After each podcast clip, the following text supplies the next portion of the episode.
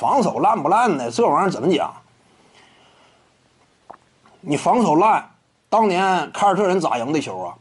凯尔特人怎么击败的奇才呀？那沃尔是不是攻守俱佳呀？你没好使呢？怎么？你光提防守也不是那么回事啊。斯蒂芬库里防守好啊，也一般呗。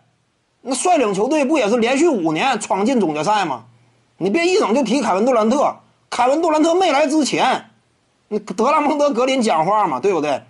别看说他当时跟杜兰特呀，作为队友来讲，公开这么说很过分，但格林说实在的，他讲的也是事实啊。杜兰特来之前，勇士队就是冠军级别的嘛，那斯蒂芬库里率领之下呀，那斯蒂芬库里就是这样嘛，防守也一般，率领球队达到的高度高啊。以赛亚·托马斯防守差呀，这样说，在一支防守纪律性很强的一支强队里，一定程度上能够给予。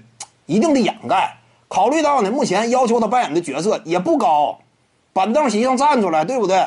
展现一下火力，梳理一下球队的进攻，这是这种要求。你就包括路易斯威廉姆斯，他防守好啊，第六人的身份的话也够用。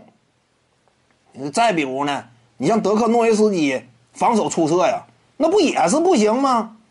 那率领独行侠，嘁了咔嚓把一干强手都给干掉了，对不对？当年湖人队外线核心科比布兰特攻守俱佳嘛，但是诺维斯基那一年呢，进攻端无解，你这玩意儿你也拦不住。你这包括迈阿密热火队詹韦组合都是攻守俱佳的，包括克里斯波什在内，防守端你这样说，他的能力啊，那也比诺维斯基强，但是人家老哥一个干掉了三个，所以你不能完全通过防守去衡量问题。以赛亚·托马斯，我感觉他要是扮演一个第六人角色的话，不见得说太差。所以说，有人提身高啊，约翰·沃尔高不高？对不对？可以说，在控球后卫这一领域当中，他的身材都绝对有优势。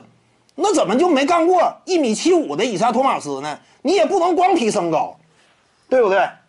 你包括阿伦·艾弗森身高也不高啊。而且你别提别的，你就什么以赛·托马斯矮啊，一米七五啊。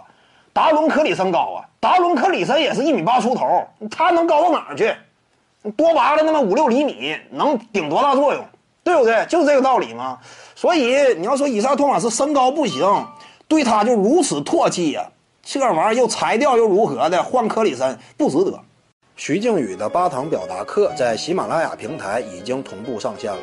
各位观众要是有兴趣的话呢，可以点击进入到我的个人主页当中，在专辑页面下您就可以找到它了。